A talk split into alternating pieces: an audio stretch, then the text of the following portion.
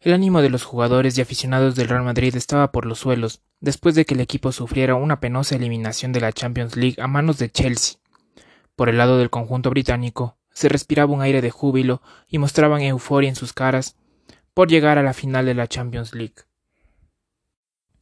El encuentro lo encarriló el Chelsea a los 28 minutos, cuando Timo Werner marcó a placer un balón rechazado por el travesaño.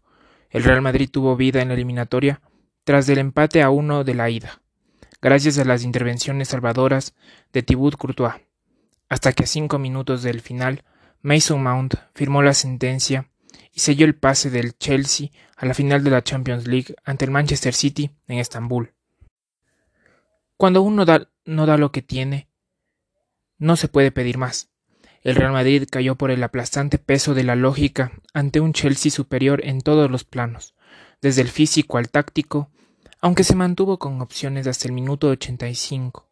La racha de 19 partidos sin perder del equipo de Zinedine Zidane se desplomó en Stamford Bridge, inferior ante el Chelsea y sin capacidad de generar peligro en el área rival.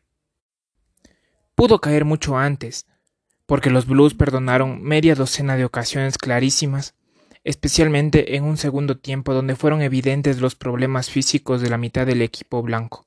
Ramos, Hazard, Mendy, el centro del campo al completo. El equipo entero ha llegado hasta su límite, exprimido y angustiado, peleando hasta el penúltimo escalón de la Champions. Nada que reprochar al Real Madrid.